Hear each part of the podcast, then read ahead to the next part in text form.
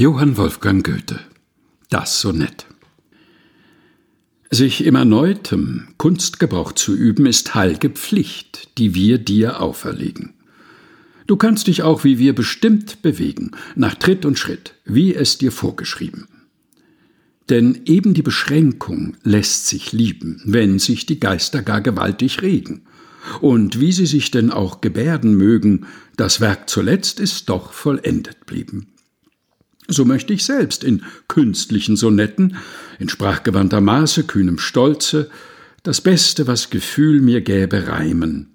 Nur weiß ich hier mich nicht bequem zu betten. Ich schneide sonst so gern aus ganzem Holze und müsste nun doch auch mitunter leimen.